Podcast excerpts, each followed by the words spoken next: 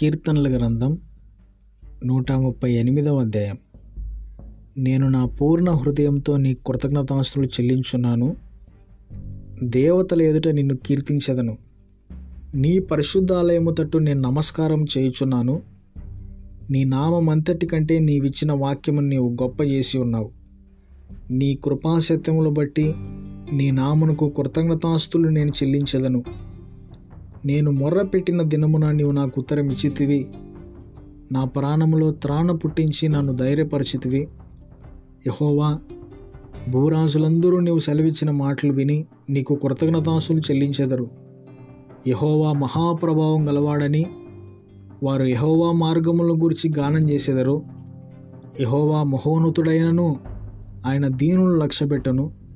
ఆయన దూరము నుండి గర్విష్ఠులను బావుగా ఎరుగును. నేను ఆపదల్లో చిక్కుబడి ఉన్నను నీవు నన్ను బ్రతికించదవు. నా శత్రువుల కోపం నుండి నన్ను రక్షించుటకై నీవు నీ చేయి చాపెదవు. నీ కుడి చేయి నన్ను రక్షించును. యహోవా నా పక్షమున కార్యము సఫలము చేయును. యహోవా నీ కృప నిరంతరముండును. నీ చేతి కార్యములను విడిచిపెట్టకుము.